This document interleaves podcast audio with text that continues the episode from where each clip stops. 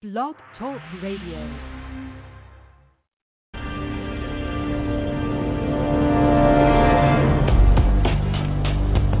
The Matrix is a system, Neo. That system is our enemy. When you're inside, you look around, what do you see? Businessmen, teachers, lawyers, carpenters, the very minds of the people we are trying to save. But until we do, these people are still a part of that system, and that makes them our enemy. You have to understand, most of these people are not ready to be unplugged. And many of them are so inert, so hopelessly dependent on the system, that they will fight to protect it. Were you listening to me, Neo? Or were you looking at the woman in the red dress? I was. Look again. Read it.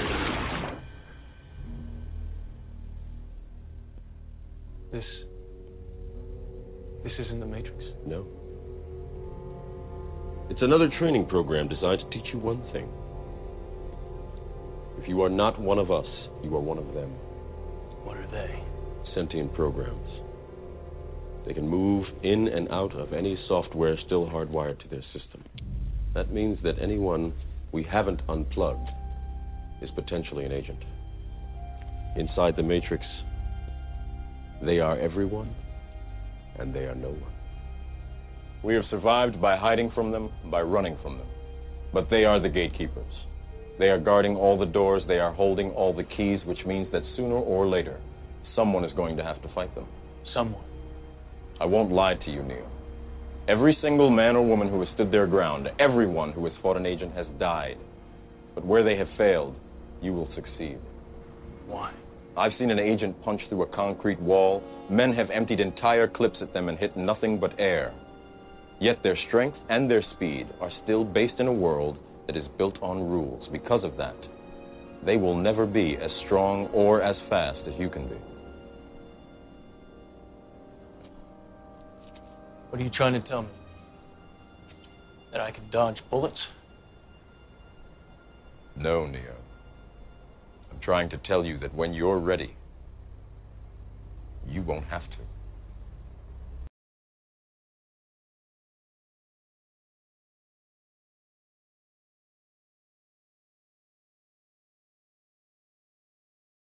Keep it locked, locked on Hindsight Radio. The controlled press, the white press, inflames the white public against Negroes. The police are able to use it to paint the Negro community as a criminal element. The police are able to use the press to make the white public think that 90% or 99% of the Negroes in the Negro community are criminals.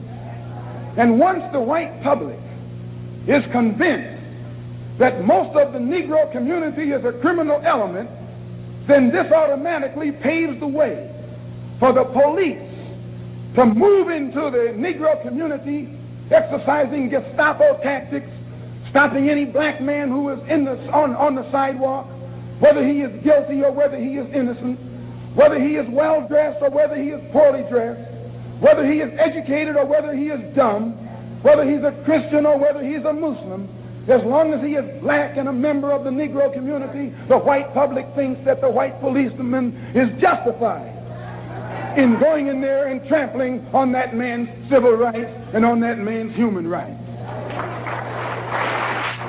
Once the police have convinced the white public that the so called Negro community is a criminal element, they can go in and question, brutalize, murder unarmed, innocent Negroes, and the white public is gullible enough to back them up. This makes the Negro community a police state.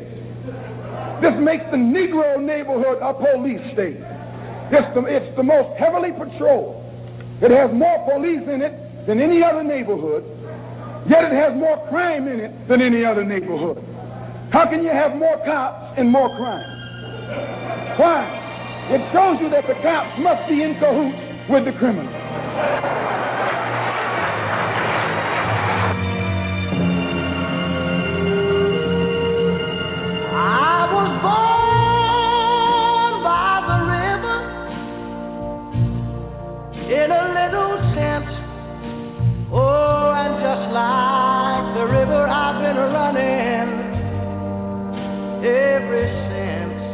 It's been a long,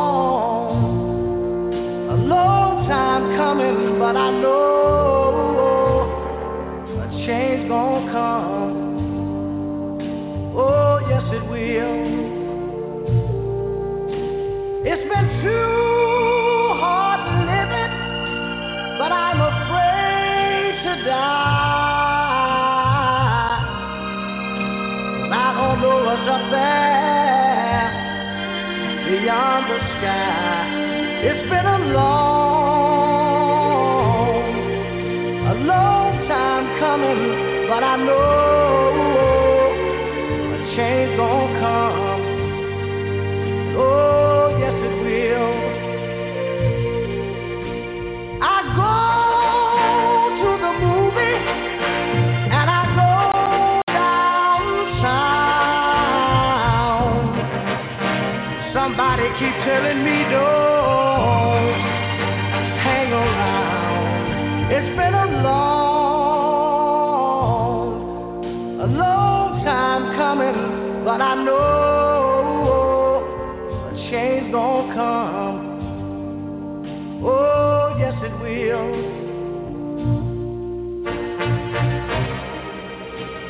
I go oh, to my brother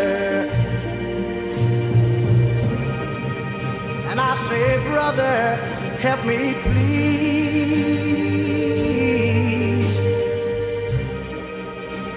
But he whined.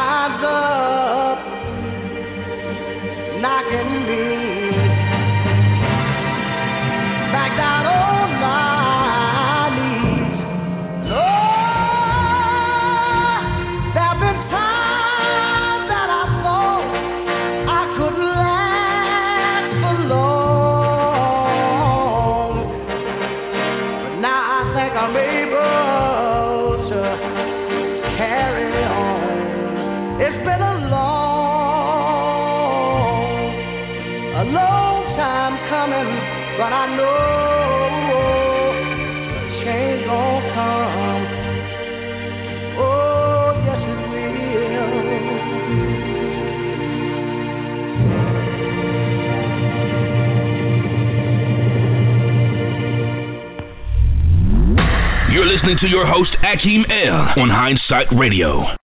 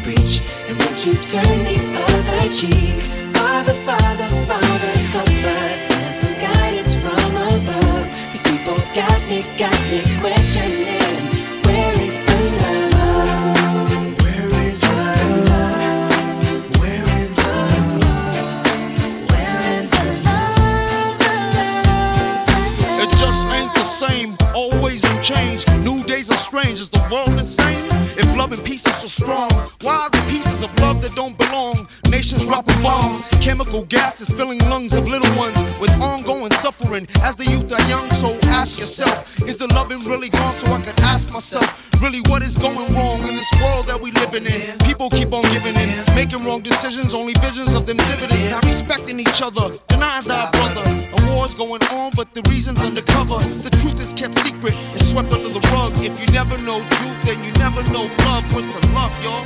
Come on. I don't know. What's the truth, y'all? Come on. I don't know. What's the love, y'all? People killing, people dying, children hurt, painted, and crying. When you practice what you preach, and what you turn the other cheek.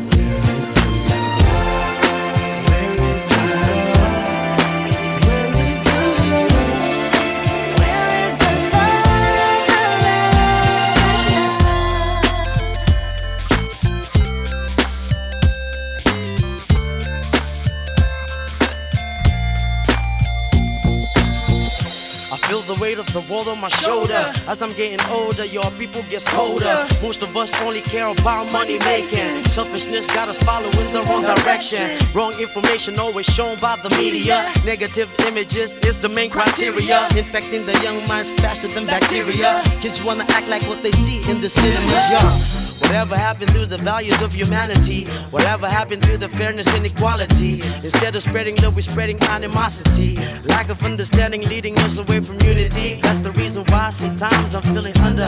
That's the reason why sometimes I'm feeling down. It's no wonder why sometimes I'm feeling under. Gotta keep my faith alive love is found. Now yourself.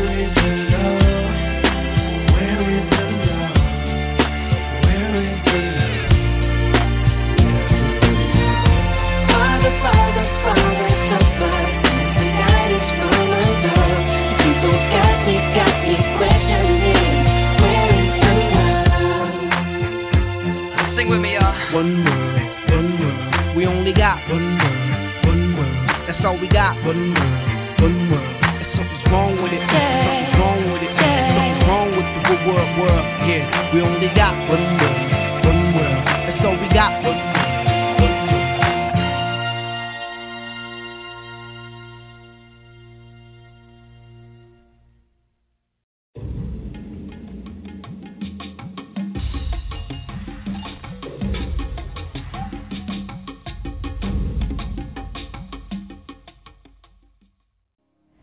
Hoping you could tell me what happened that night that God first spoke to you in that audible voice and what your understanding of God is these days. Who or what is God to you these days? It's not a question of who or what God is, but who or what God is not.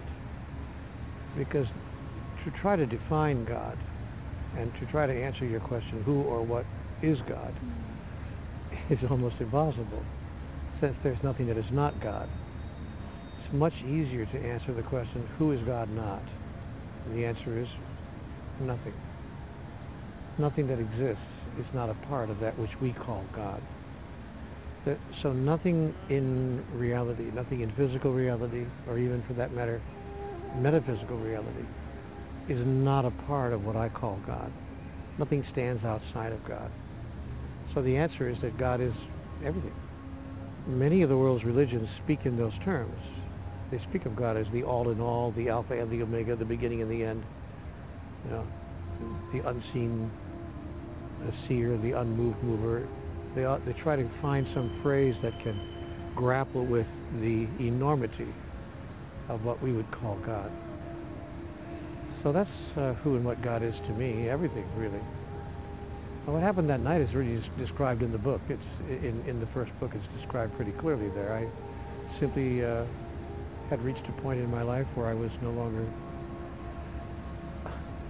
happy with how things were going, and uh, I, I didn't understand why life was showing up the way it was, and I didn't know what I had to do to make life work anymore, and and I, I really uh, wrote out an angry letter on a yellow legal pad that happened to be in, on the coffee table in front of me. I woke up in the middle of the night, very angry, just threw the covers back. I restless and couldn't sleep. It was quarter after four, twenty after four in the morning, and and I thought, gosh, you know, what does it take to make life work? And what have I done to deserve a life of such continuing struggle? And I sat there on the coffee table and I just wrote out, I don't know what I thought I was doing, I just wrote out the questions, just really to get it out of my system more than anything. But then I, you know, I heard that voice over my right shoulder that said, "Do you really want answers to all these questions, or are you just venting?"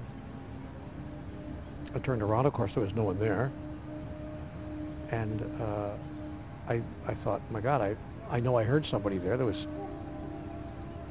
and then I realized either I'm going out of my mind, which was entirely possible, or. Uh, you know, or something extraordinary has just happened here. So then I wrote on my yellow legal pad, just on a whim, you know, yes, well, I, I am venting, but but if you've got answers to these questions, I'd sure like to know what they are. And immediately, like a download, as if someone had just downloaded a large amount of information in my mind. Everything that's in the first part of that book came to me right there. And I began writing incredibly fast to try to capture all of it that I was, I want to say, receiving. Before I knew it, I realized that I was involved in a, an on paper dialogue that was uh, just proceeding back and forth. But about uh, 50 or 60 pages into it, handwritten pages, it said, This will one day become a book. So there was a definite sense that this information that you were receiving was not coming from, it wasn't coming from a distant memory or a. No, no, because, and I'll tell you why I knew that, because nothing that I was hearing was part of my previous understanding of anything. Mm. I'll give you one example. It said somewhere in the early part of our exchange, it said, There's no such thing as the Ten Commandments. That was so far removed from my upbringing, from my you know, spiritual awareness, what I presumed to be my spiritual awareness. It was so far removed from my cultural understanding uh, that I, uh, such a thought was almost almost blasphemy. Mm.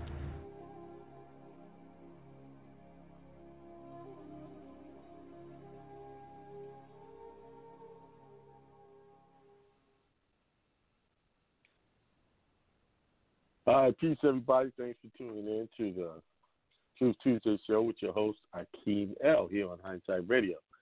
The information station changing the nation. I hope everybody's doing great. I'm doing great. Just a little tired. Uh, been on the road for the past few days. Um, back and forth, taking care of some business, and so I'm a little weary. Uh, and I want to thank everybody for their expressions of uh, sympathy for my uncle passing last week. I remember when I did the show last week, uh, as I was starting the show, and that's what he was calling to say. So I was a little short with him, you know, when I was talking to him, hey, I'm, I'm starting the show. Uh, what do you need? And he's like, okay, I'll, I'll call you. Just call me back when you get done. And um, uh, first, before I go into that, can y'all? Am I good on my on my side? Uh, can you hear me? It's mm, strange things was happening while I was waiting for the show. Um, so if you can hear me, just let me know real quick. Uh, I guess you can hear me because somebody responded like clockwork. Thank you. Thank you for that. Beth, thank you. Um, Jason, thank you.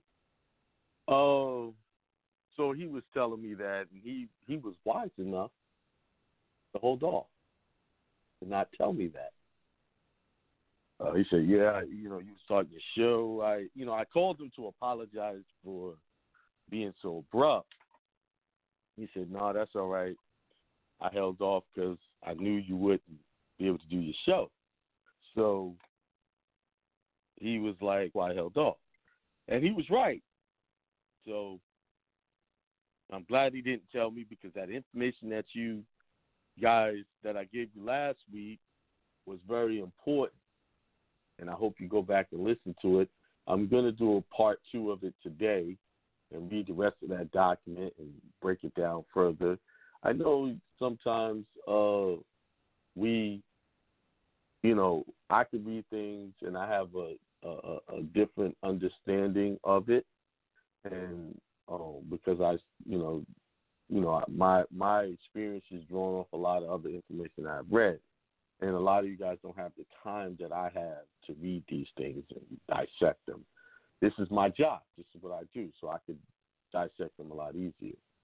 So, yeah, yeah, I'm a little tired, and um, so I'm gonna do that, talk about that, and um, we just just a couple of things I want to announce. Saturday, the 22nd, is the CPN webinar. Now, this is going to be a this webinar is going to be different than the other CPNs because I'm going to show y'all how to do everything without. You don't even have to get the CPN. You know, like for instance, I'm moving to a new address, actually an old address that I lived at before, and I didn't use social for none of that. I didn't use the CPN. I didn't give them anything. I just gave them information. So I'm going to show y'all how to use the CPN without saying the CPN. You know, so we can stay legitimate, stay on the path, path of not having problems with these people because I felt it was time for me to teach y'all that. And, and some more, you know, a few other insights um, on that. So, just back to what I've been dealing with all week, you know, had going back and forth, um, um, you know, between one city to the next.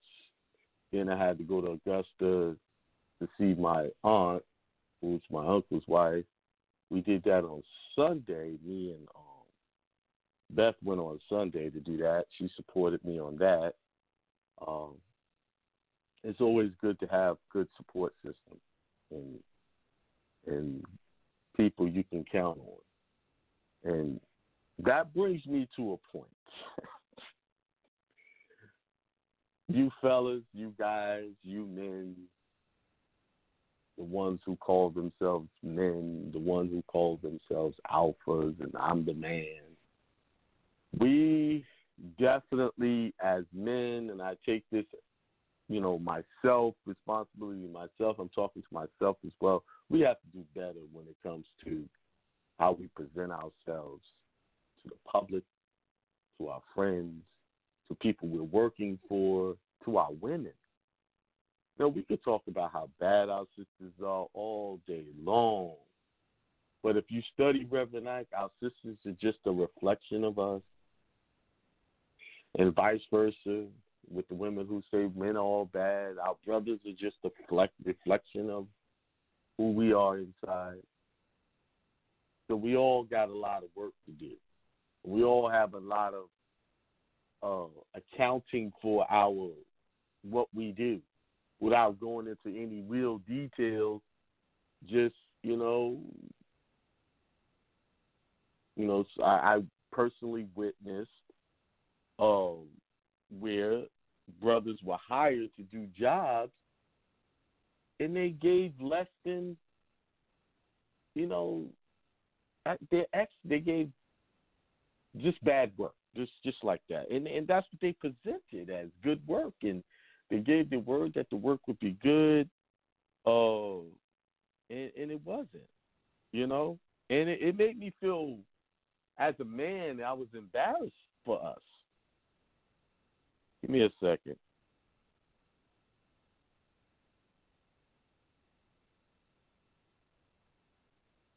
Give me one second. I have to send a message. Um, um, you know, I was embarrassed for us, you know. Um, you know, remember I said that you know Beth helped me um, when I went to go see my aunt. Well, I've been working with her because she just purchased a home and she had some some renovations done. So I've been going back and forth there, you know, helping with that. And a couple of brothers was hired, and we wanted to uh, make sure, you know, we try to put give it to our people.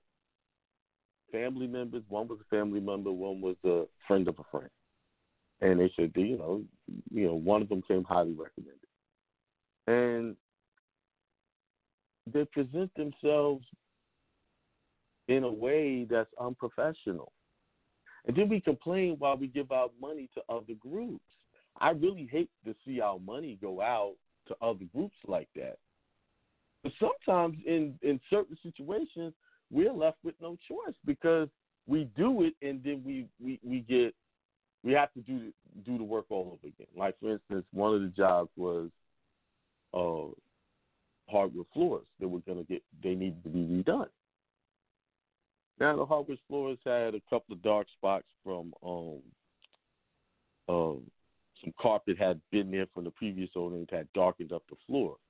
Now I'm familiar with how to do floors because my father was in a cleaning business. He had a commercial cleaning business, and he taught me what to do when it comes to floors. You know, when you're doing hardwood floors, you're sanding them down. You got to, you know, get that dust up, clean it up. You know, you almost got to have something to suck up all of the debris, clean it up, mop the floor, clean it several times until you have to have several mops because if there's dirt on the mop, that means there's still dirt on the floor. You have to mop that floor until that mop, the last mop you use, is pretty much coming out clean. Because before you throw that that polyurethane on, you don't want the debris to be in it. So floor is a detailed, meticulous thing to do.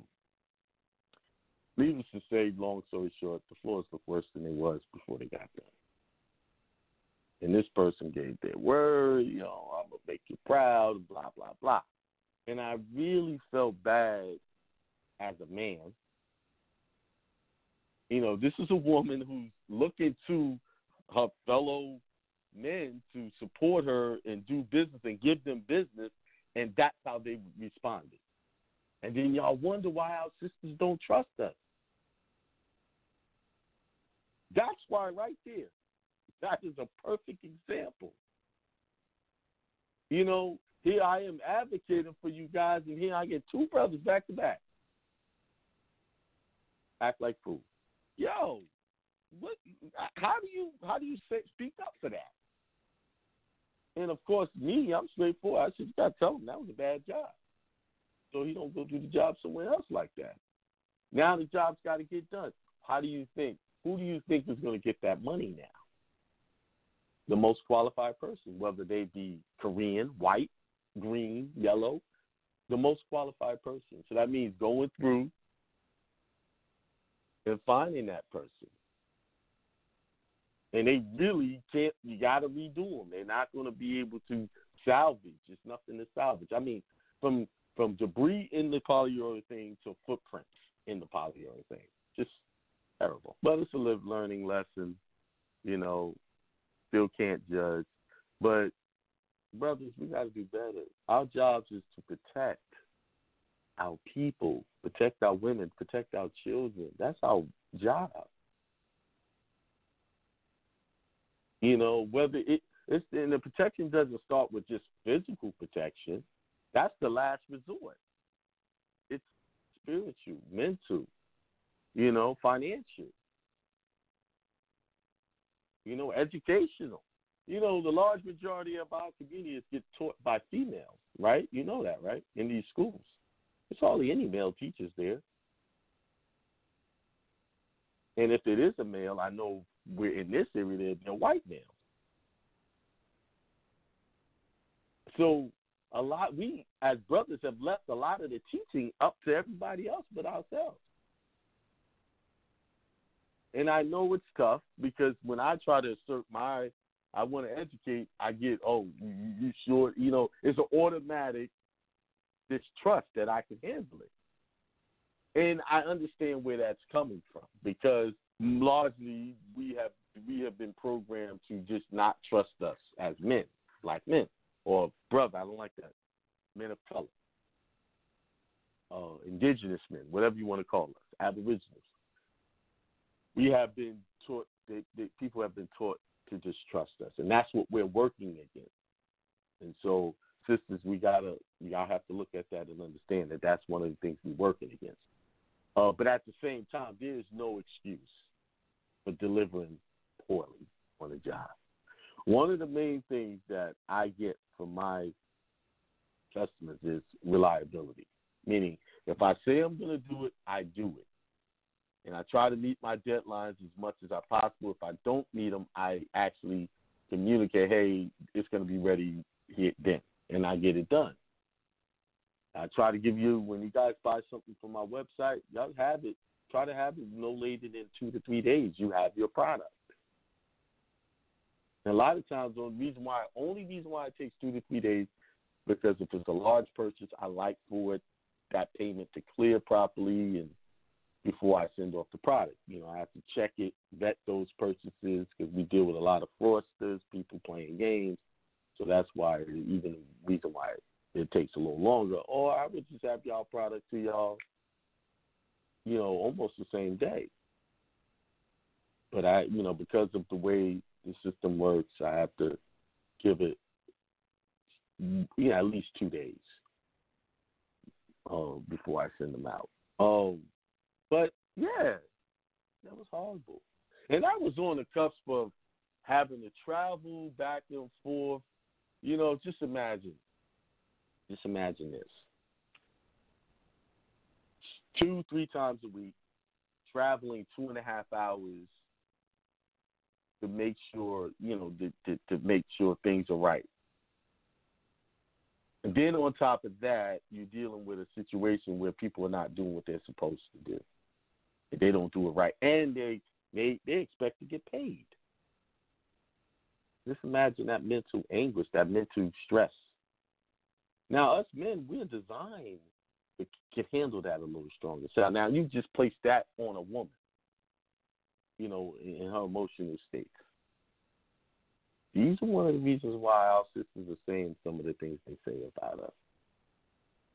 Because to her, that's her world right there. That's getting all of these things together, and and on top of that, having and this is all being done for her son who is handicapped. You know, it's not for her. So you trying to do all this, deliver a home to your son, it, in a good condition, and then you have these people from the outside causing more problems for you, and they all just ha- just so happen to be of the the men from her ethnic background. Just put yourself in that shoe. So before we start pointing the fingers out at the sisters, same thing for your sisters. Before you start pointing fingers at the brothers, we have to look at what people are going through. We're talking about the brothers, okay? Because I'm I'm a direct witness, firsthand knowledge witness this for myself. And I've witnessed this in the past. I've done. I've had, you know, brothers come do work on, you know, had a leak in the ceiling and wanted to get the business to a brother. Oh, I could do the job, blah, blah, blah. Get there, start on the work. Oh, I'll be back. I got to handle something and never come back. I still have the brother's tools in my garage.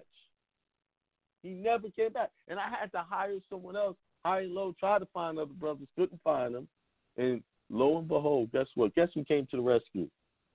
An older white gentleman, very sweet, very nice man, came in, said he charged me a reasonable rate and did a excellent job. Isn't that a shame that I had to reach out to another group of people to give them the money to fix something that I wanted to give to our community. So before we start talking trash about all these other people and how the system is keeping us down, the system is not keeping us down anymore. We're keeping ourselves down by our own behaviors. Okay? Let's get real with it. We're keeping ourselves down. Because guess what? Nothing's keeping me down. I live good. I have a good and peaceful life. And the people that are in my life, and anybody that comes into my life that is not peaceful, I have learned to evict them quickly, handle them from a distance. And you guys to have to learn to do the same thing if you want to be peaceful and prosperous, wealthy and healthy. Your first priority is to maintain your peace in your life. And anybody that brings that, so that was the lesson. So as we were on the way back from the house, we got to talk about uh, that situation. And one of the things I mentioned is before we hire anybody to do work, we have to look beyond what they say, meaning look at their background. How do they present themselves? You know, you know, how are they coming up? If you see chaos surrounding them, that there's a hint of that, that means that's going to be in their work. So it's obviously obvious the work that they presented is a pure representation of what's going on in their mind. What they see as perfection or what is good is not your good. It's all mind. It's all thoughts. It's all perception. So when you see these things manifesting in people, you got to be with. That was a teaching moment. You know, okay. You know, another group of people came who was there at the house yesterday morning, and everybody that came came in a professional manner. Uh, had their uniforms on and uh, and, and, and, and, and, and was really customer service oriented you can almost be confident that they'll do a good job. and unfortunately, there weren't anybody that was one of our people. You know, because, you know, the house is being remodeled, got to put a lift in there for him to get upstairs and all of that stuff. And, you know, so he got, you know, it's, it's a whole lot going on. And really, frankly, don't have time for the BS. And that was BS time we got to show love to people and not judge them. That we just know, you know, not going to use that, do that again. So, brothers, be mindful of what you're doing. If you're going to do work, do it to the best, your best. You know, as if it's yours. And that's in everything. Present yourself in your best. I had to learn that. You know, I, I do good in a lot of areas, but one of the areas I didn't do good in is, you know, when I don't really want to hear something, I just shut off. Hey, I don't hear that. I don't care. But you know, people's feelings matter, and you have to consider those in your interactions with people, especially the ones that you're close with. You know, took me a while to learn that. I'm learning that. You know, you you got to create a, an environment of peace around your home and the people you're close with. So once again, thanks everybody for your your uh, uh, your condolences and special thanks to Beth for you know hanging out with me when I went to go see my aunt. We had a good time over there. On the way through, stopped by, talked to my parents, you know, a little bit. You know. Anyway, so let's go on to the show. What, what are we going to talk about? All right, let's let's do this because um do this. Proper name, part two. I feel like I got to say something else. Oh, I do. Remember, uh, Thursdays, you already know. I used to be used to this by now. Thursday, Jessica and Tasia show, the Divine Connection show. They talk about great topics about uh, setting boundaries was last week and different things. Um, I'll go listen to those shows, and then on Sundays we have the homeschooling show.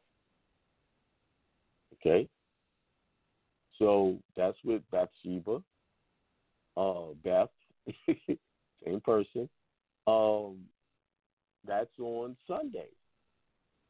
So, uh, listen to that show because with all of this COVID nineteen crap going on, it's ridiculous that people are sending their kids to school to be subjected to all of those barbaric things that's going on. You know, keep kids home if you can. Find a way to teach your children yourself. We have spent too much time sending our children to other people to teach them. Let's take ownership of our children's education. That's the only way we're going to change. Um, anything. If we keep, how do we expect to change our? Oh, oh. How how do we expect to change our community if we keep letting the the people that giving us bad information teach our children? You know. So I just got confirmation. We will have another host. Um, we'll work out the details, and I'll let you know exactly when he's going to come on. Brother, he's been pretty much on this show since the beginning. Um, I've had personal interactions with him. I'm very fond and think highly of this brother. Um, and I think he can um, he can serve a need that I can't do with all of the responsibilities on my shoulder. So he can come in and he can pick that up for me. Um, and, and, and you know, because a lot of y'all are coming from the beginning and y'all need that beginning knowledge. He's got it. And trust me, he's got the battle wounds, the court experience. Trust me. And yes, he is a national. Yes, he is. So I'll let you let him tell his story, and you'll be amazed by it. All right. So let's go on to this proper name, the American Heritage Book of the English usage. Oh, they're back to the. Uh, I'm sorry to go back and forth. I didn't give y'all the times. And Tasia show is Thursday, 7 p.m. Eastern Time, every Thursday. The homeschooling show, uh, I think, what is the title? She titled it, it's uh, Raising Independent Thinkers Show. That's the name of the show. Uh, that's every Sunday at 7 p.m. Eastern Time. Two shows are up there so far. Very good shows. One of them is on YouTube, and one I haven't gotten to edit and put up there. Uh, I got a lot. I'm, I'm backed up on some things, so y'all. One day y'all gonna get a barrage of YouTube videos once I catch up. But after I got a lot. I'm moving, so that's been the um, you know, keeping me busy. All right, so let, let me go back once again. So on this document, I'm gonna put it in the chat again. I want y'all to read it. Um, there you go. There it is. There's the link. So I'm gonna start off reading from Inheritance Book of English Usage. So you know, last week I'm talking about proper names. If your name is in all caps, that's not your name. It's not proper. It's not proper English. So all caps someone's name. It only has one purpose: is to fool you into accepting that or assuming that's you. Okay. So here we go. The American Heritage Book of English Use is a practical and authoritative. This where I wanted to start it. Hold on. That's not where I wanted to start. Um, I wanted to start at Merriam-Webster's Dictionary of Law. Okay, here we go. Merriam-Webster's Dictionary of Law, 1996, states legal fiction, something assumed in law to be fact, irrespective of the truth or accuracy of that assumption. Example: the legal fiction that a day has that a day has no fractions Hills versus Fairbanks North Star Borough. This is the reason behind the use of all caps when writing a proper name. The U.S. and state governments are deliberately using a legal fiction to address the lawful, real flesh and blood man or woman. We say this is deliberate because their own official publications state that proper names are not written, not to be written in all caps. They are deliberately not following their own recognized authority in the same respect by identifying their own government entity in all caps, they are legally stating that it's also intended to be a legal fiction. As stated by Dr. Mary Newton Bruder in the beginning of this memorandum, the use of all caps by for writing a proper name is an internal style for what is apparently a predetermined usage and at this point unknown jurisdiction. The main key to legal fiction is assumption as noted in each definition above. Okay, keyword assumption. Let's I, I, I know y'all probably know what that is, but let's look it up anyway. Oh, assumption definition. I don't like assuming that I know a word. Okay? A thing that is accepted as true or as certain to happen without proof. Position. Presupposition. Presumption. Premise. Belief. So even belief, y'all some of y'all believe. Y'all believe Christ coming back for y'all. Y'all, some of y'all believe rapture, going to heaven, going to hell. Those are all beliefs. So that's under the word synonym is assumption. It is saying a thing that is accepted as true or certain to happen without proof. So just because the Bible says it, that doesn't make it proof. That's not proof. As you know, people interpret the Bible all kinds of ways. Proof is when you see, like I have proof that those floors were not done properly. Why? Is I per- personally witnessed it with my own eyes. I have no proof that someone actually went to heaven other than with this book who has has been revised thousands of times said. That's a belief. That's an assumption. Let's, let's look at the facts. All right? And the same book says you gotta have faith. I ain't gonna get too religious on y'all right now. All right. So I was at the deliberately not okay. Conclusion There are no official or unofficial English grammar style manuals or reference publications that recognize the use of all caps when writing a proper name. To do so is by fiat. Within, okay, let's what is fiat? What does that mean? He says by fiat. I I kind of know. I know our money is fiat. What is fiat? They they they, they using some definition. Yeah, y'all in school today. Um, why isn't it coming up? Oh, I put it in the wrong spec place. Fiat, a formal authorization or proposition, a decree. Decree, edict, order, command, commandment, injunction. So fiat, that's what it means. Wow. Oh. so people call a dollar fiat money. But this definition says fiat is a decree, edict, order.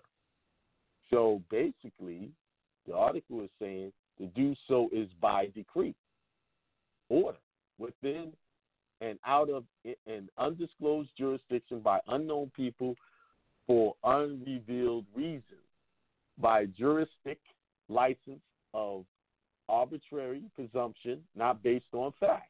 The authors of the process unilaterally, unilaterally create legal fictions for their own reasons and set about to get us to take the bait, fall for the deceit. Assumptions of legal fiction. An important issue concerning this entire matter is whether or not proper name perverted into an all caps assemblage of letters can be substituted for a lawful Christian name or any proper name, such as the state of Florida. And the assertion of all capital letters legal so if so, from where does this practice originate and what enforces it?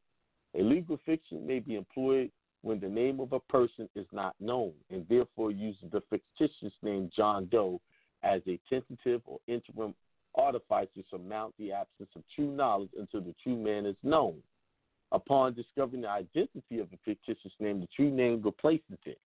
In all cases, a legal fiction is an assumption of purported fact without having known shown the fact to be true or valid. It is an acceptance with no proof. Simply to assume is to pretend. Oran's Dictionary of Law says the word assume means to take up excuse me, to take up or take responsibility for, to receive, to undertake, assumption, to pretend, to accept without proof. So to assume means, and you, if you take on the all caps of that name, you are assuming responsibility. Okay, an assumption. All right.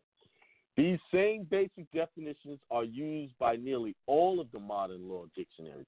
It should be noted that there is a difference between the meanings of the second and third definitions with that of the first. Pretending and accepting without proof are the same understanding and meaning. However, to take responsibility for and receive or assumption does not have the same meaning. Oran's define assumption as formally transforming someone else's debt into their own debt, compared with guarantee. The assumption of a mortgage usually involves taking over the seller's mortgage debt when buying a property, often a house. Now, what happens if all meanings for the word assume are combined? In a literal and definitive, definitive sense, the meaning of assume would be the pretended acceptance without proof that someone has taken responsibility for, has guaranteed, or has received the debt. Therefore, let me stop right there because I just had an epiphany off that. It said assume the debt. So let's just say you got child support obligation, right? They got you in all caps saying you this, that, and the other. So basically, the proper name, if you don't challenge that, is assuming the debt of the all fiction, assuming that responsibility. So basically, you just need to say proper name, your proper name, does not assume the the let's say assume the obligation of this name. I just gave that's a big one right there. And those of you who have been working with for a long time, I know the light bulb went off. That's a rebuttal. Because it's saying you're assuming when you accept them giving your paperwork in that name, you were just assumed responsibility for that contract. That's what it is. It's not really saying that's your name. It's saying you assume responsibility for that name in all caps. So you have to do some type of rebuttal saying that you don't assume and deny. I deny any and all orders related to this name. You must deny. Okay? Three times. All right. Therefore, if we will apply all this in defining a legal fiction, the use of legal fiction is an assumption or pretension that the legal fiction name has received and is responsible for a debt of some sort. Use of the legal fiction John P. Jones in all caps in place of the proper name John Paul Jones implies an assumed debt guarantee without any offer of proof. The danger behind this is that if such an unproven assumption is made, unless the assumption is proven wrong, it is considered valid. So you must, like I said, rebut it. An assumed debt is valid unless proven otherwise. Unrebutted affidavit claim or charge stands as truth in commerce. This is in accord with the Uniform Commercial Code, valid in every state and made a part of the statutes of each state. A name written in all caps resembling a proper name, but grammatically not a proper name, is being held as a debtor for an assumed debt. Did the parties to the complaint incur the debt? If so, how and when? So here's a question.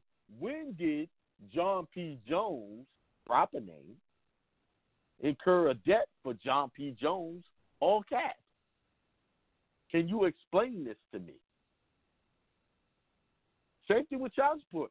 The question must be asked in that paper. When did your proper name assume the responsibilities for the all cap name? Can you say what date the contract was made between those two parties or for the parties? You won't find it because they what they did was it's like a sleight of hand. It gave you something that pretended to be you when it wasn't you. And you got to point it out. That's not me. I, I I was coming in as in my proper name, proper form. I presented myself properly, and here you are presenting something to me that is improper, a nobody. James P. Jones, all caps, is a nobody. He doesn't exist nowhere. They made it up. That's why I someone texted me earlier because I'm helping him with his case, and I said, remember, all of what they're doing is not real, but they have real consequences. And once you understand that riddle, you can beat them. Yes, everything they're doing is fiction. They're dropping everything at you in all caps, and you assumed and never rebutted. Even in my my um tired being tired, the, the, the information is coming at me all at once. What needs to be done? I see it clearly. Where is the contract of indebtedness and that was signed in the proof of default thereon? What happens if the proper name, i.e., John P. Paul Jones, answers for assumes the fabricated name, i.e., John P. Jones? The two become one and the same. This is the crux for the use of the all caps names by the U.S. government and the states. It is a way that they can bring someone into the de facto venue, venue jurisdiction that they have created. By implication of definition, this also is for the purpose of some manner of assumed debt. Why won't they use the state of Texas or John Doe in their courts on the driver's license? Meaning, why don't you use those in proper names? What stops them from doing this? Obviously, there's a reason for using all cap names. They are very capable of writing proper names just as their own official style manual states. The reason behind legal fictions is found within the definitions as cited above. The legalities of all capital letters names. We could go on for hundreds of pages citing the legal basis behind the creation and use of all capital letters names. In a nutshell, fabricated legal persons such as the state of Texas can be used to fabricate additional legal persons. Fictions arise from the law, not the law from fiction. Bastard legal persons originate from any judicial governmental actor that wishes to create them, regardless of whether he, she, it is empowered by law to do so. However, a law can never originate from a fictional foundation that doesn't exist. The generic and original U.S. Constitution was validated by treaty between individual mm-hmm. nation states. Did you hear? It said nation states. They use, they, they, you know, really, nation and states mean the same thing. All of which are artificial corporate entities since they exist in abstract idea and construct. Staying within it is the required due process of law for all the participating nation states of that treaty. Representatives of the people in each nation state agreed upon and signed it. The federal government is not only created by it, but is also bound to operate within the guidelines of constitutional due process. Any purported law that does not originate from constitutional due process is a fictional law without validity. Thus, the true test of any American law is its basis of due process according to the organic U.S. Constitution. Was it created according to the lawful process or created outside the lawful process? Okay, let me help you see this. The whole creating the state of South Carolina, all caps, and your name in all caps, they're creating a fictional proceeding. Come in and you assume is real. Because they can't do it under the Constitution because it would be denying you due process. So they can only take due process away from fiction because all of it's made up, figments of their imagination. And you come in and you do the dance with them. The whole idea of Alice, not Alice in Wonderland, but uh, the Wizard of Oz is she always knew, she always had the ability to go home. All she had to do was click her heels three times, or or say what what was it? She had to say, uh, "No place like home." What it is, she had to wake up. And in that process, she met different things: the the lion who needed courage, the tin man who needed heart, all of those were symbolisms for your life. And on their journey, they went through the poppy field, which represented uh, the government feeding you bogus information to, to keep you high off their bad education so that you don't see the truth, so you fall asleep. and never get home. So all you have to do is recognize that it's just an old man behind that curtain, blowing through a machine, making himself sound big. So if you can see the paperwork that way and then going in, say, wait a minute, hey, hold on. What is this name you got here? It's quasi. It's a quasi you. And you need to explain that and say that to them properly. All right? So many people go into the courts and they use these other techniques. You know, recently I had to totally cut someone off for that very reason. If they just want to follow all of this nonsense that I've seen over and over again, and all they do at the end of the day lose their homes. They either get go to jail because they love trying to take shortcuts. I want this thing for free. I don't have to pay for it. They they they committed fraud. You know. Instead of just looking at the answers is right there in front of them on the paperwork. The name's in all caps, and it's not you. They're addressing something else, and you must address that. Deal with that first. All right. Let me continue. For years, many have researched the lawful basis for creating all caps juristic persons and have concluded that there is no such foundation according to valid laws and due process. Well, what about those purported laws that are not valid and have not originated from constitutional due process? These are very simple answers to the creation of such purported laws that really not laws at all, executive orders. For many, executive orders to wear masks, right? And directives. They are color of law without being valid laws of due process. How does a wear, how does mask wearing violate your due process? First of all, they're telling you wear a mask because it's supposed to protect your health and other people's health. Are they doc? They're not doctors. You're supposed to be evaluated by a licensed physician. Then they say, well, you're required to wear a mask. Okay? No one's done that. You had no due process to tell you wear a mask. I command all of you people to wear a mask. And the, the crazy thing, they're not enforcing it. People, the regular people enforce it. I was listening to DL Hughley talk trash and about how he got tested for coronavirus, and then when you listen to the whole story, he was really dehydrated.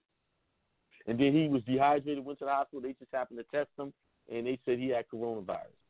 And he said everybody in his house had coronavirus. The only people that didn't have the coronavirus was his daughter, who wore a mask. Y'all see how they get these actors and these people to, to promote this crap? Everybody medically knows that viruses will get through that mask if it's not sealed. Okay? If masks was so great, why are people still testing positive wearing masks?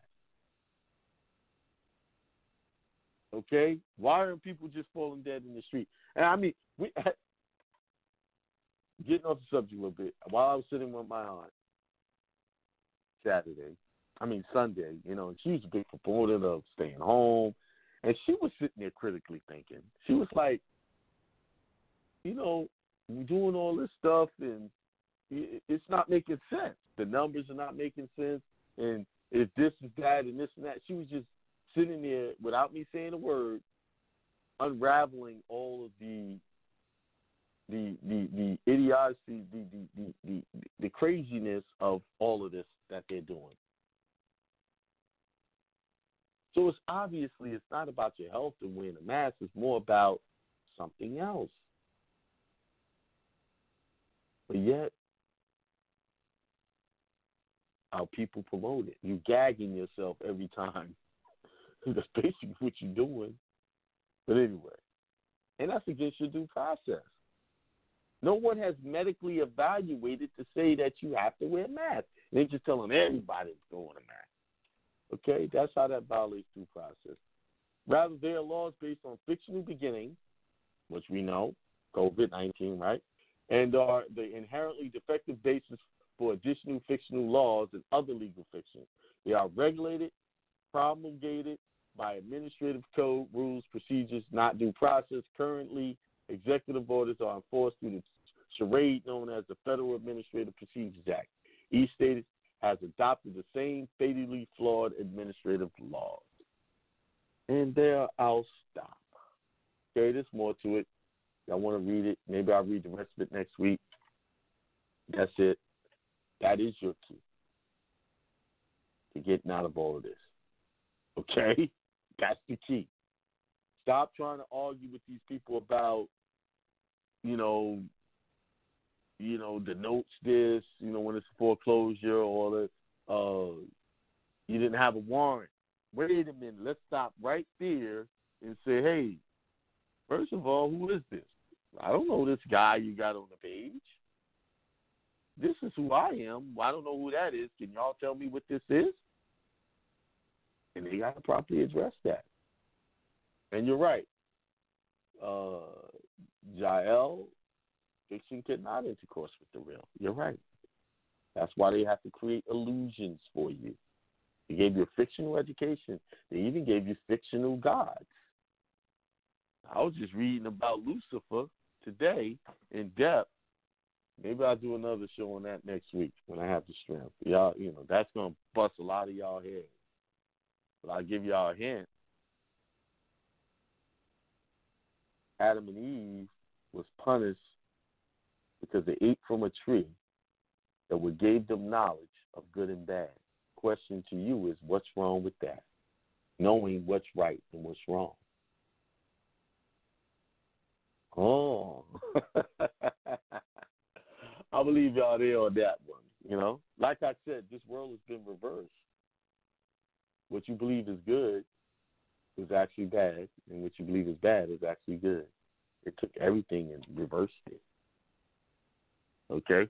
So when you start reading ancient texts, you start to see how they flip the script. And a lot of the stuff you Christians are worshiping come out of other pagan religions. Deep, you know, pagan religion.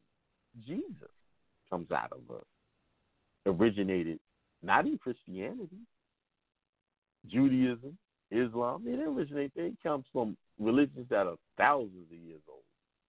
You know, just switch them up, repackage, remix. It's called the, uh, you know, y'all know about the remix tapes they used to do back in the day, the party mixes. This is exactly what they did with the Bible. All right, y'all. That's it for me this evening. I'm tired. I'm not going to take any calls tonight. Y'all marinate on that. I think I gave y'all a lot think about when it came to proper names. I also gave you brothers a lot to think about. You know, let's dig deep in ourselves and start some pride in being a man.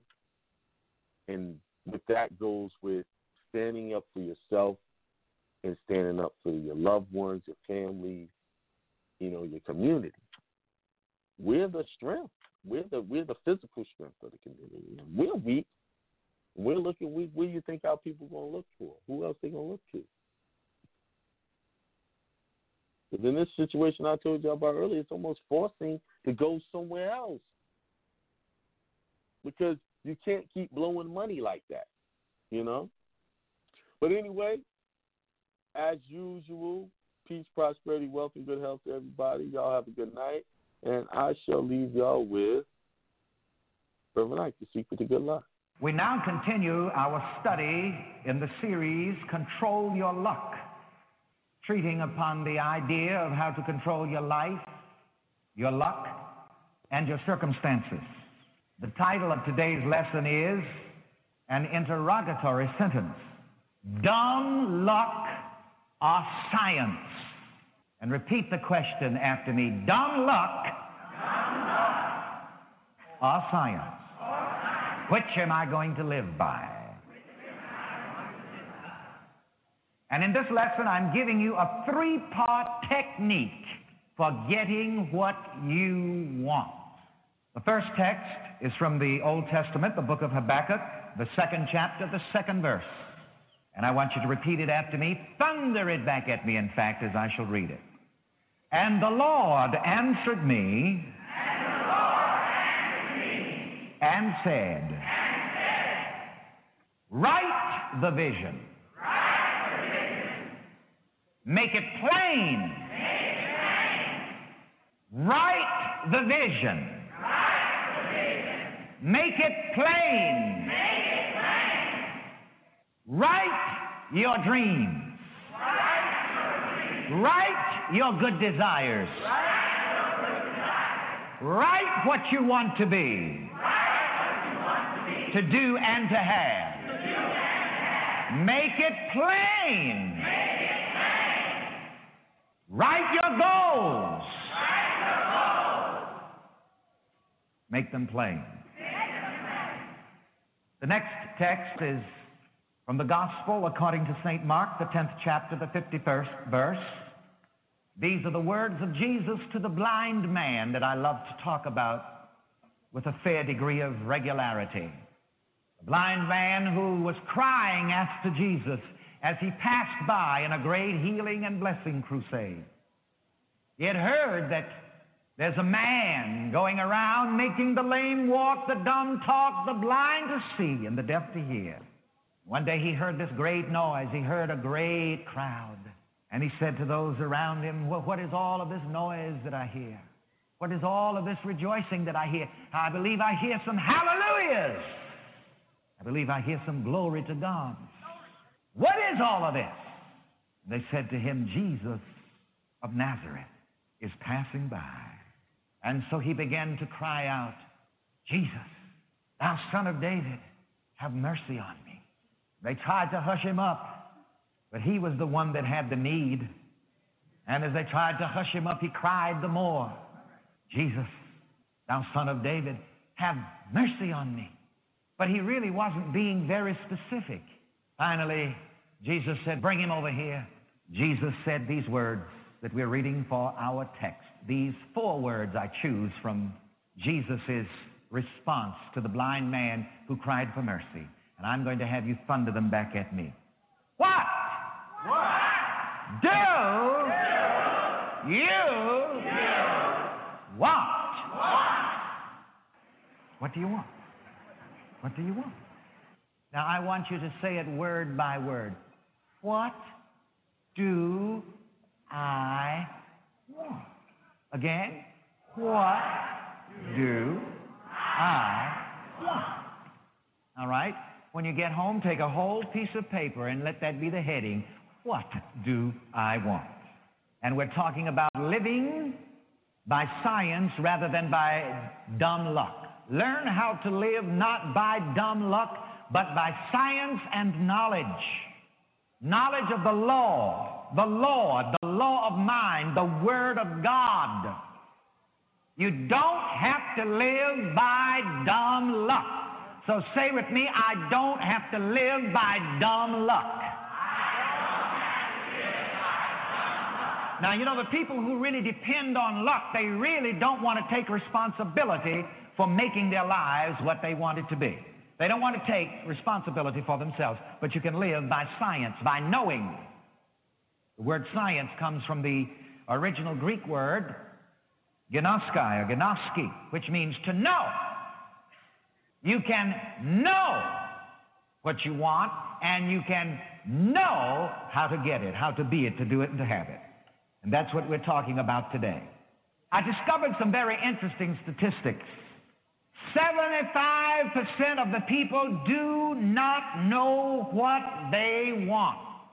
I have discovered that perhaps the most confusing question to ask a person is, What do you want? Try it sometimes on somebody who's complaining. Well, things are not going right. I don't have this. I don't have that. I wanted to be this. I wanted to be that, but things didn't work out. Blah, blah, blah, blah. And boo, boo, boo. Well, just stop and cut right there and say, Well, what do you want? I told you this some time ago. We were at a very luxurious French restaurant in Beverly Hills, and there were several people sitting at the table with me. And they brought out those big menus with some of everything on it that heart could desire. And one young man sat there and looked at that menu that had every suggestion almost imaginable on it. And finally, when it was his time to give his order, and the captain said to him, What do you want? He looked up bewildered and said, I don't know what I want. I want every one of you to know that life hands you a menu. Say with me, the menu of life is in my hand.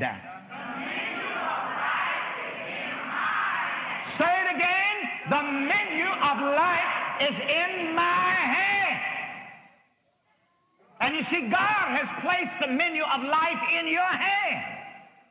Somewhere in the Old Testament, God says, Behold, I set before you both good and evil, death and life. And Joshua said, What?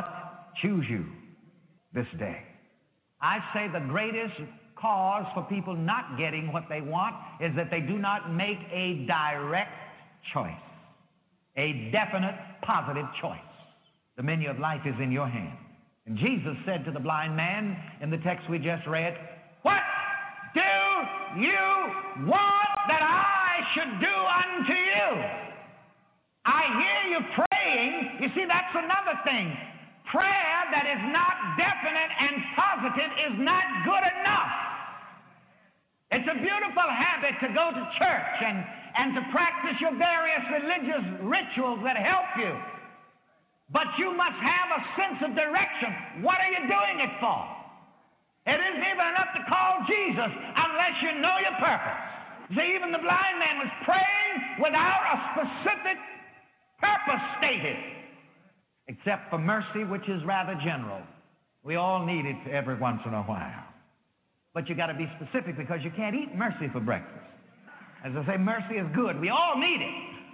And Jesus was really saying to the man who was praying, Have mercy on me, he was really saying to him, Man, you ain't said nothing yet. In the text, Jesus brought the man to a point of decision, a point of choice. And he said, Lord, that I might receive my sight. And the Bible said, Then Jesus touched his eyes and he received his sight. But he didn't get his prayers answered until he became definite and positive. 75% of the people don't know what they want. This is a pathetic class who is dependent upon dumb luck. Well, I hope my luck holds out. And you look at other people who are definite and positive and who work toward what they want, both mentally and otherwise, and say, I wish I was that lucky. Lucky? You've got to be definite and positive in your choice. Deuteronomy the 30th chapter and the 15th verse. See, I have set before thee this day life and good, death and evil. In other words, the menu of life is in your hand. Say that. The menu of life is in my hand. It's all set before you. You can be poor or you can be rich. If you want to be poor, don't blame anybody else. Just go on and be poor and don't complain. I'll never forget at Lovely Hill Baptist Church when I was a little boy. Ladies sang the song, You've got to live forever somewhere, either with the angels in heaven or the demons in hell. I made my choice. And I thought about that, and I think about that from time to time whenever fear or irritation or aggravation or negative emotions come to my mind. You see, because the demons in hell are not under the ground, the demons in hell are right in your mind. The heaven and hell are in you. Where you can choose either one. And I decide right there, I am not going to live with the demons of fear. I'm not going to live with the demons of irritation and aggravation. I'm going to live with the angels in heaven. And who are the angels? They're God's thoughts in the mind. The thoughts of good, thoughts of health, happiness, love, success, prosperity, yes, and that good old money. That's what I'm going to live with. And you see, every man, every mind has to live forever somewhere. But the choice is yours. You've got to make a choice. What do you want? Well, I would like to be prosperous, but get your butt out of the way. And that's what people have been doing. They've been just butting their good away from you. Pick up that tape out before you go home by Reverend Ike. Get your butt out of the way and make a decision. Live by science, not by dumb luck. Now, here's another 15% of the people who know what they want, but they don't write it down. They're too busy working their butts off to work their minds.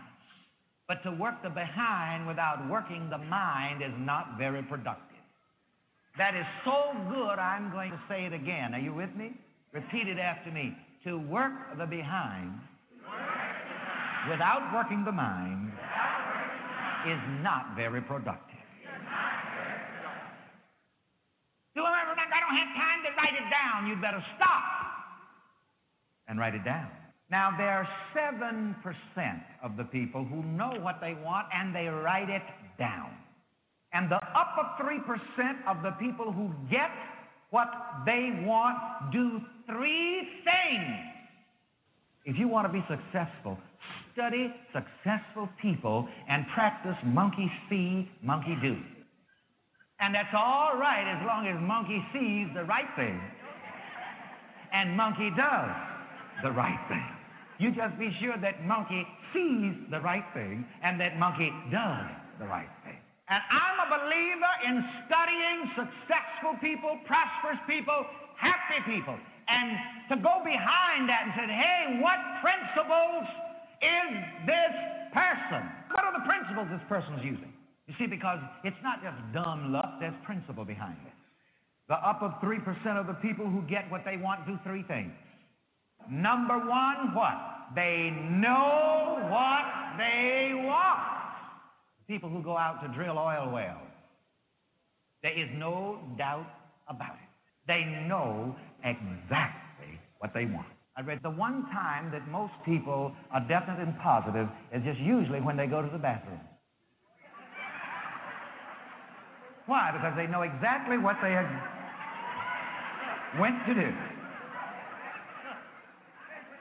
There's no doubt about it. They know exactly what their purpose is. So you think about this every time. You see, you, you can use that experience.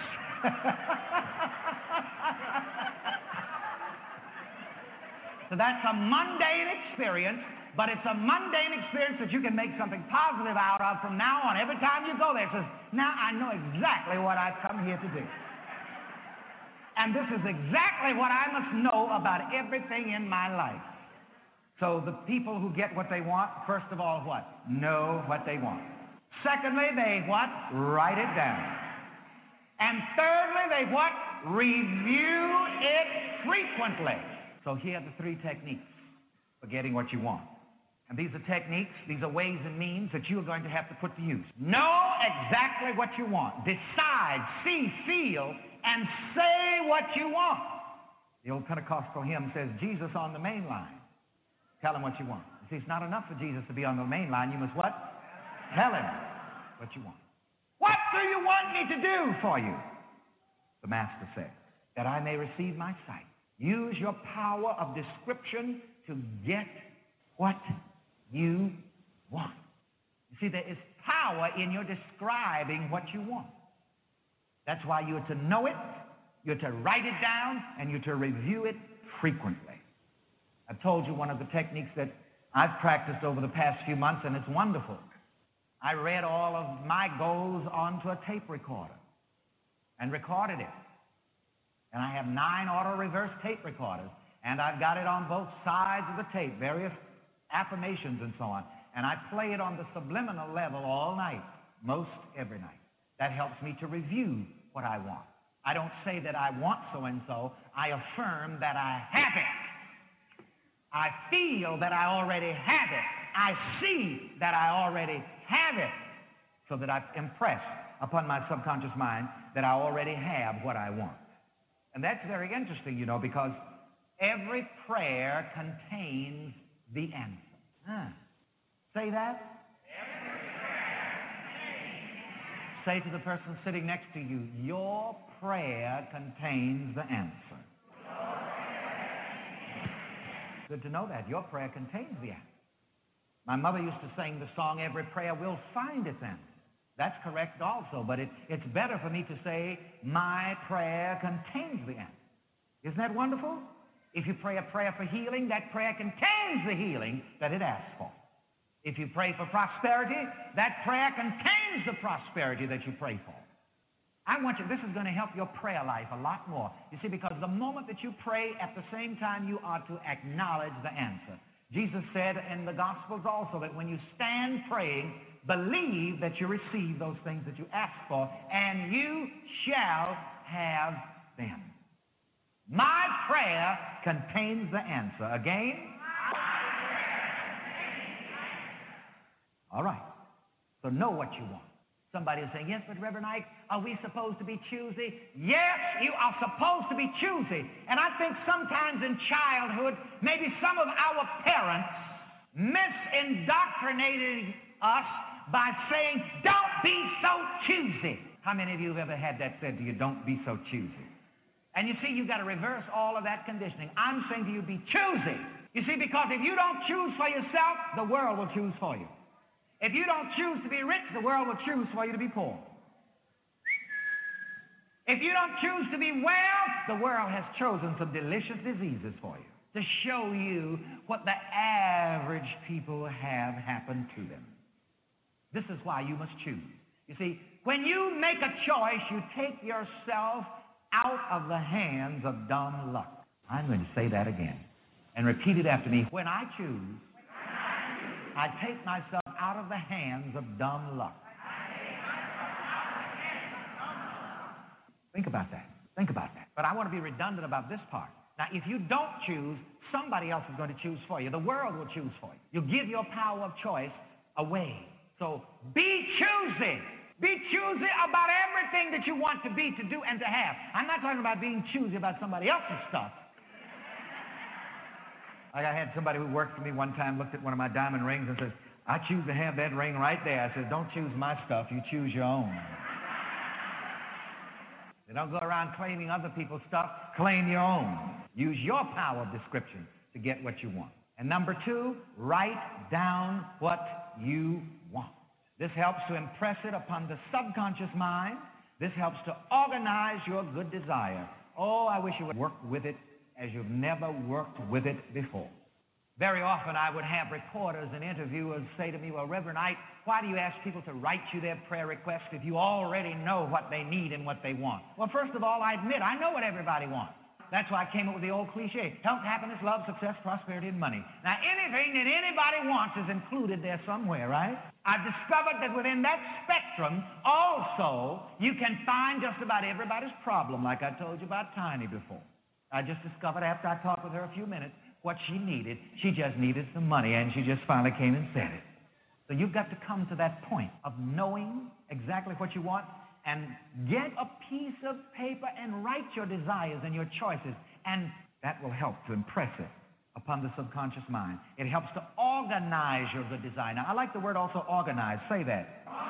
Because you see, an organized mind works efficiently. Like this business of knowing what you want for just a moment. The moment you decide what you want, you start the process to working. Every time you make a decision, something happens. Every time you make a choice, something happens. The process begins. But until you make the choice, God doesn't even know what to do for you. Like somebody might have criticized Jesus when he asked the blind man, What do you want? Says, Well, he was Jesus, he was God, he was God's son. Shouldn't he know what the man wants? It only goes to show you that God is always urging us to say what we want, to use the power of the scripture. I got a lovely testimony card, for example, and help demonstrate this sermon. In this testimony here, that she received a notice that the landlord wanted her apartment that she was living in and wanted it in a hurry. And so she said, I needed a three bedroom apartment immediately. In my offering envelope, I wrote apartment. In one month, I had a three bedroom apartment. Write the vision, make it plain. Say that. Write the vision, make it plain. She said something very interesting also she went to the post office and picked up a registered dispossessed notice and got back home and the phone rang. When she got back with that letter and said, Come over here, I've got a three bedroom apartment for you. And she had written what she wanted.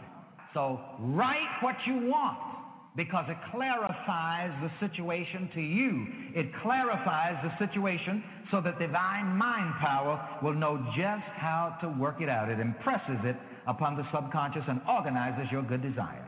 Number three, the third technique for getting what you want review it frequently.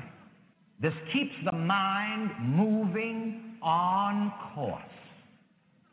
That's very important. Now, you got to be careful when you choose what you want, when you write what you want, and when you review it. Write what you want in such a way that it states you already have it. Oh, this is so important. Write what you want in a way that states you already have it. Do not write what you want in any way that infers that you don't have it. Do not write, I wish I had some money. That is a prayer that says you don't have it. How does God identify itself? God identifies itself as I am, not I wish, not I will be, not I was, not I wish I had. I wish I had is not God. Present tense, is God. I want to say this again because if I could get just one subtle thing over to you, you're going to have a new experience in prayer. When you write what you want, write it in a way which implies that you already have it. And I'm going to use, I guess, what has become just about my favorite Bible verse again. I think I talk about it every time I get up here. The Bible says in the language of the mystic, let the weak say, I wish I was strong. You getting the point now? Let the weak say what? I am strong. Never pray or state your good desire in a way that indicates that you don't have it. Say that you do have it. Whenever a physical problem presents itself to me, my standard prayer is this God in me is my good health. Let's hear it. So you see, now as you're going to go home, you're going to go home and you're going to take that sheet of paper. You're going to write on the top, What do I want? And then you're going to write what you want in such a way that implies that you already have it. If you want money, what are you going to say? I am plenty money. I am surplus money. You're not going to say, I wish I had. You see what goes wrong with some people's prayer? Be careful what you tell the subconscious. Let the weak say, I am, and then review it. You see, because that divine listener within you keeps listening, that power of hearing, it just keeps listening, and it is going to believe and bring to pass whatever you say. He shall have whatsoever he says. Again, he shall have whatsoever he says. I shall have whatsoever I say. Again, I shall have whatsoever I say. I say what? I say that I have. Now, this will help you better also to understand the words of Jesus. To him that hath, to him it shall be given. Say that. To him that hath, it shall be given. Say it again. To him that hath, it shall be given. The third time, to him that hath, to him it shall be given. Only the person who already has it can get it. You are not going to get it until you got it. Got it? Wee-hoo. Stop thinking about that for a moment. You some people wonder, well, how come I'm always praying and I don't never get nothing? Because you haven't got it. You're not going to get it until you've got it. Isn't that a paradox? And when you get it, you'll have it. Get it? Got it? Stop trying to get it until you've got it. What do you mean, Reverend Ike? Get it in your mind. When you get it in your mind, you've got it. To him that hath, to him it shall be given. Life only gives to those who've got. Got it where? In the mind. In the feeling nature. That's another way to say it. And this is very important. You get it with your mind. You get it with your feeling nature. You have to have the feeling of having it. I want money? Okay, how would I feel if I had plenty of money? Ask that question.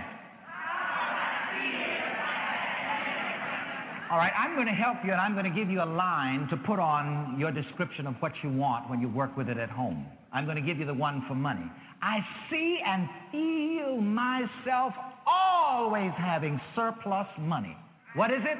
I see and feel myself always having surplus money. Again, I see and feel myself always having surplus money. And then you see you begin to act like you got it and feel like you've got it and start acting like the Pentecostals when they get the Holy Ghost. When you get it in your mind, when you feel like you've got it, when you say you got it, when you're praising God that you've already got it, then it shall be given unto you. Miracles will happen. But you're not going to get it until you've got it in your mind, in your feeling. And so, everything that you want, I suggest that you, when you write down what you want, when you write the vision, that you say, I see and feel myself with such and such. I see and feel myself being such and such. I see and feel myself doing such and such. But I suggest you use the words what? See and feel. Because the Bible says does what? Says what? Write the vision. What's a vision? A vision is something you see in your mind. Is that right? A vision is something that you see with the eyes of the mind, with the eyes of the soul. All right. Let's do some work on this because the rest of this work you've got to do at home, you've got to do it alone. I like that pretty good. You're not going to get it until you've got it. You see, that's why things are so hard to get sometimes. That's why things are so hard to accomplish sometimes, because people are trying to get them and they haven't got them. So decide what you want. Write it down. Write it on paper. Write it in your mind. Write it in your heart. Write that you've got it. Say that you've got it. See that you've got it. Feel that you've got it. And it isn't always well to tell everybody. Don't be a blabbermouth. You get enough static as it is, you don't need to go asking. Don't go running down the street shouting, I am rich, I am rich. The mugger may get the wrong idea. You can't always tell your best friends the things that you've got written in your heart and in your mind. You can't always tell your family, especially Aunt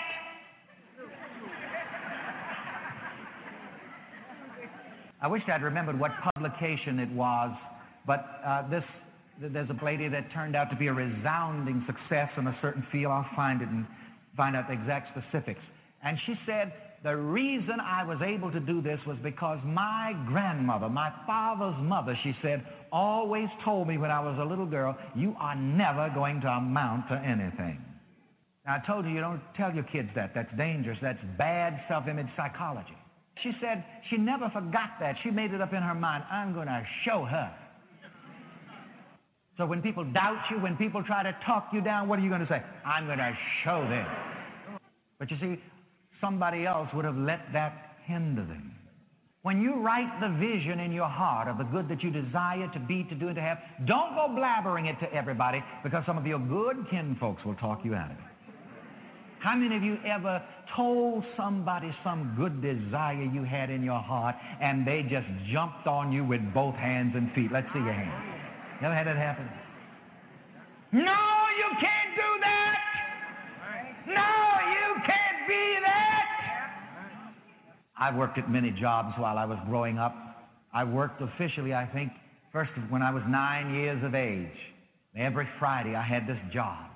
And among the things I did, I scrubbed from the back steps down the front steps of this lady's house, and I don't think she washed a dish during the week. to this day, I, have got a few hang ups, and one is washing dishes. I mean, I don't like to wash one. I'm not talking about washing the whole, but I don't like to wash one. Not one. Because I require a lot of solitude. Many times I'm in a place where there's nobody there but me in one of the places, you know, and there's nobody else there at the moment. And, you know, I'll use one glass or one dish or something. I don't like to wash one. I worked all day long, one dollar. Then at 11 years of age, I got a job in a car shop. And as I would be scraping up the grease and cleaning up the grease, there was one head mechanic that used to razz me. As I think about it now, I thank God for him. I thank God for him because he really motivated me. And there I was with the grease all over me. And I remember the first summer I worked there, I didn't have money to buy a pair of shoes. And I walked in the grease and among all the metal and the sharp objects in, in an automobile shop, and I didn't have shoes. And he would come by, the head mechanic would come by and look at me every once in a while and say to me, Boy, do you think that you will ever amount to anything? Didn't even have a shirt on. I would straighten up with all the grease streaks off. And I would say, Yes, sir. Go back to straighten that grease. So if life ever asks you, anybody ever asks you, do you think you will ever amount to anything? You just straighten up in God and say, Yes, sir. Say yes to life. Say yes to God. Say yes to good. Say yes to healing. Say yes to success. Say yes to prosperity. But keep your visions in your heart. Keep them written down. Review them. Keep that mind on course. And God will work miracles in your life. Let's do this prayer treatment. Oh, what a statement this is. When you can really say this, I mean say it in your feeling, say it from your soul of soul, then you're going to get it.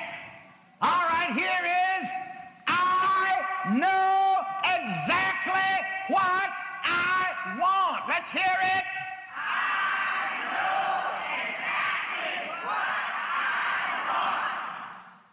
And you don't wait until you get a problem to know that you want to be well. You better know it every day. I know exactly what I want. I write it in my mind and on paper. So you get home and write the vision. Make it plain. I review and affirm what I want daily. And give thanks for it. Even before it appears. I dare you to so feel that you are being, doing, and having the good that you desire until you get happy over it. I mean, just rejoice until you get happy about it. Get so happy about it till you talk in tongues. Get so happy about it that you go singing and rejoicing. Get it? Get it? Thank you, Father. Thank you, Father. Thank you, God, in me. Thank you, God, in me. I know exactly what I want. I know exactly what I want. I want good health. I want good health. I want perfect health. I want perfect health. In spirit, mind, and body. In spirit, mind, and body. I want total well-being. I want total well-being. I want happiness. I want happiness. I want to love and be loved. I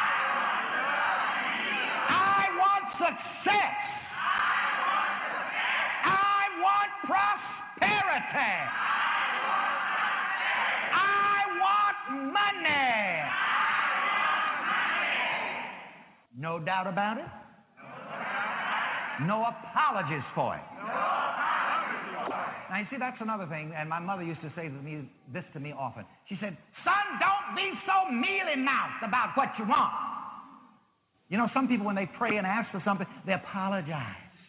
Do you realize some people are so intimidated by life until they almost apologize for living? Have you ever seen people like that? I'm going to ask for some confessions now. How many of you have prayed, Lord, uh, just just give me this and I won't ask for that. If, you give me this, I won't ask for that. How many of ever prayed prayers like that? Come on, confess. Let's see your hand. Stop it. Don't do it anymore. Jesus is on the main line. Tell him what you want. Now, just before we close this lesson, we are going to state these prayers in the way that I taught you to state. Here we go. I am total well being. I see myself in total well being. I am happy. The joy of the Lord is my strength. Is. Is. Right here. Right now. I am love. I am love. I am love itself. I am loving and being loved in divine order. I am success. I am success itself. I am prosperity. I am prosperity itself. I am money. I am money itself. I am infinite money. I am surplus money. I am money in every form and amount that I need and want.